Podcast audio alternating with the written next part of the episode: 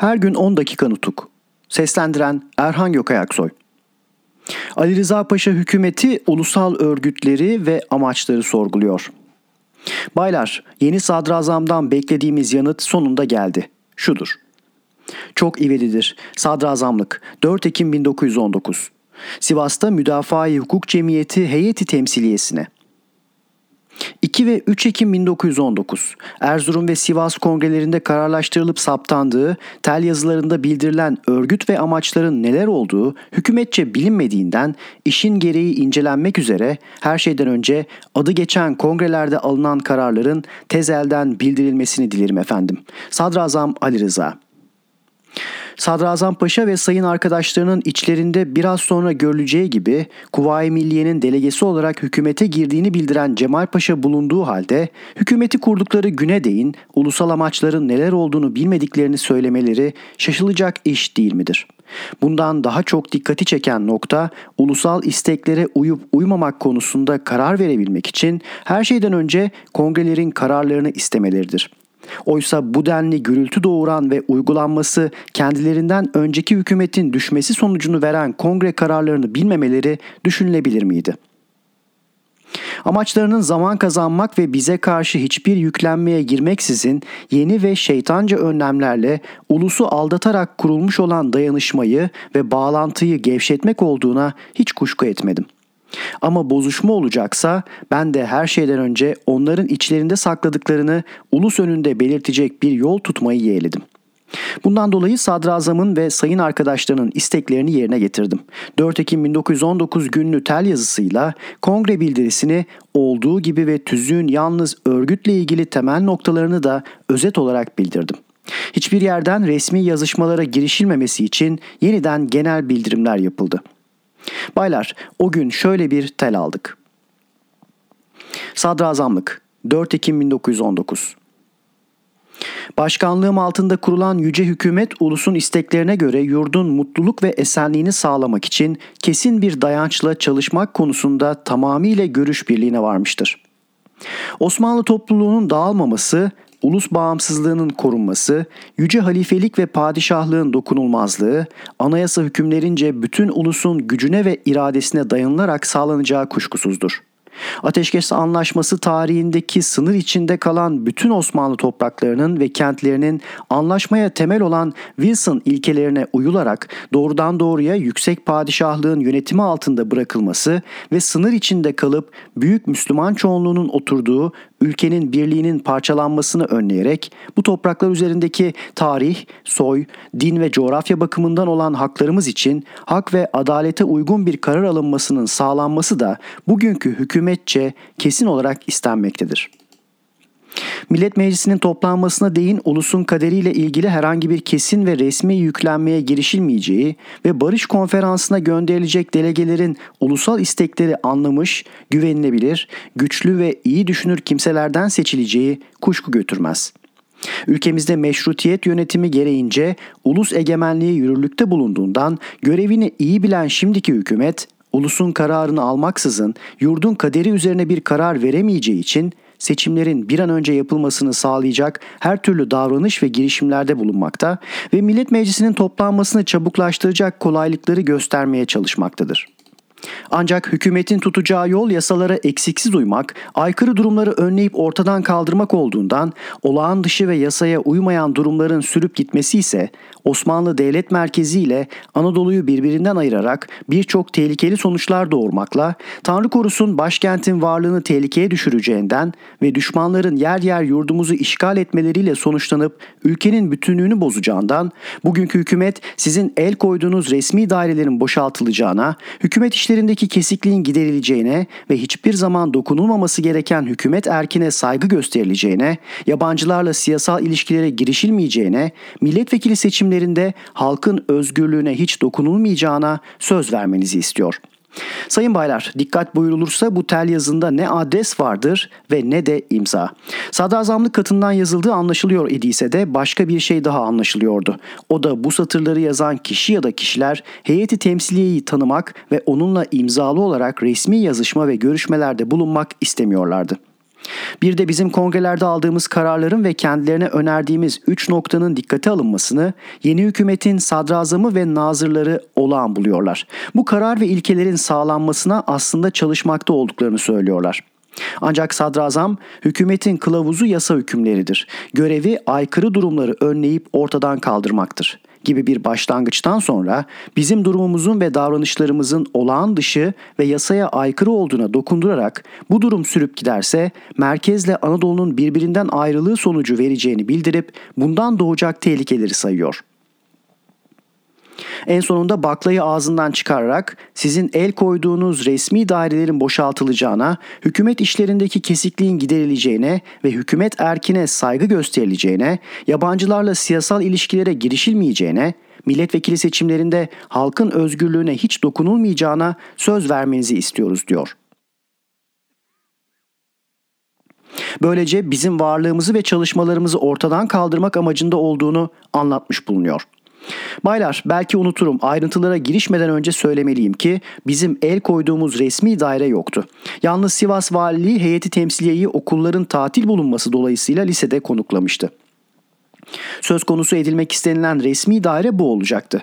Yeni hükümet her türlü yürütümüne başlangıç olmak üzere heyeti temsiliyeyi buradan kovarak onun erkini ve onurunu kamunun gözü önünde kırmak istiyordu.'' Baylar kimden kime yazıldığı açıkça belli olmayan bu tel yazısı üzerine Sivas Telgraf Merkezi ile İstanbul Telgraf Merkezi arasında işte şu haberleşme oldu. İstanbul Merkez Müdürlüğü'ne olağanüstü. Sadrazamlık merkezinden yazılan tel yazısı başlığı ve imzası olmadığı için Anadolu ve Rumeli Müdafaa Hukuk Cemiyeti heyet temsiliyesince kabul edilmedi. Telin örneği merkezimizde tutulmaktadır. Gerekenlere bilgi verilmesi rica olunur. İmza Kongre Merkezi. Bize üzerinde Sadrazam Paşa Hazretlerinin yanıtıdır başlığıyla Ahmetçi Bey verdi ve örneği telgrafhanededir. Siz Paşa Hazretlerine böyle veriniz. Heyeti temsiliyeye geldiği ve kimden olduğu belli değildir. Bundan dolayı başlık ve imza olmadığı için kabul etmiyorlar. Öyleyse şimdi dağıldı. Bakanlar Kurulu toplantısında bu konuda bir şey yazarlarsa elbette durum belli olur efendim. Bu yanıtı verdikleri zaman dağıldılar. Artık bize bir şey gelmez. Fakat Sadrazam Paşa evinden belki yazar. Bizim bu merkezin işi toplantı dağılınca biter. Kapanır azizim. Siz dediğimizi Ahmetçi Bey'e söyleyin. Ahmetçi Bey de gitti, yalnızım. Telefonla söyleyiniz. Bizde şehir telefonu yok. Bununla birlikte siz teli öylece saklayınız da sabahleyin resmi olarak bir şey yazdıralım efendim.